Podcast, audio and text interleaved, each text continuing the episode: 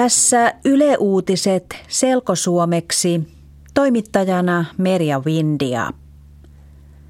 Suomi on valmis ottamaan vastaan 2400 turvapaikanhakijaa.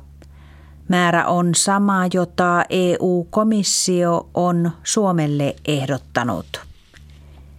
EU-komissio haluaa, että turvapaikanhakijat jaetaan EU-maiden kesken. Jokaiselle maalle lasketaan kiintiö, joka kertoo, kuinka paljon niiden täytyy ottaa turvapaikanhakijoita. Suomen hallitus vastustaa pakollisia kiintiöitä. Hallitus sanoo, että eri maiden täytyy voida päättää asiasta vapaasti.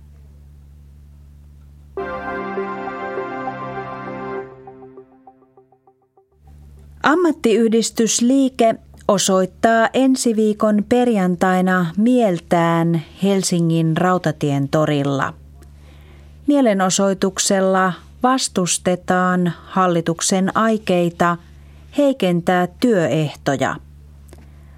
Auto- ja kuljetusalan työntekijäliitto AKT aikoo tuolloin myös pysäyttää liikenteen ja työt satamissa ja lentokentällä.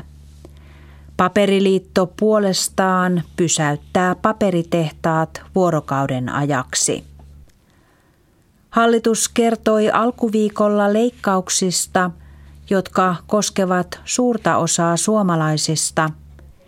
Esimerkiksi ihmisten työaika pitenee, monien palkka pienenee ja lomat lyhenevät. Leikkausten avulla hallitus yrittää saada Suomen talouden nousuun. Työmarkkinajärjestö SAK sanoo, että Suomessa on perinteisesti neuvoteltu ja sovittu asioista yhdessä. Nyt hallitus rikkoo tämän perinteen, kun se yksin päättää heikentää työehtoja.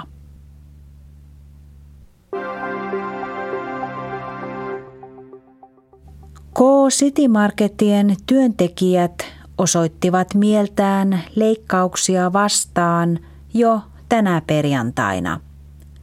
Työntekijät marssivat puolen päivän aikaan ulos työpaikoiltaan. Mielenilmaus kesti 15 minuuttia. Hallituksen leikkaukset pienentävät monien myyjien palkkoja – Myyjät tekevät paljon vuorotyötä ja nyt hallitus aikoo leikata korvauksia, joita maksetaan sunnuntaityöstä ja ylityöstä.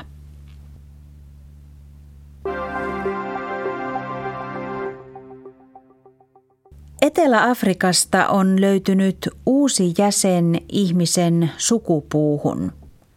Luolasta lähellä Johannesburgia – löytyi muinaisen ihmislajin kivettyneitä jäännöksiä.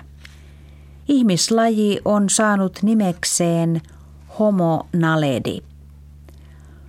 Tutkijat sanovat, että aikuinen Homo naledi oli 1,5 metriä pitkä. Sen aivot olivat pienet, noin appelsiinin kokoiset. Homo naledin käsistä näkee, että laji pystyi käyttämään työkaluja. Käyrät sormet taas kertovat, että homo naledi kiipeili puissa. Tutkijat eivät vielä tiedä, milloin homo naledi eli tai mihin kohtaan ihmisen sukupuuta se sijoittuu.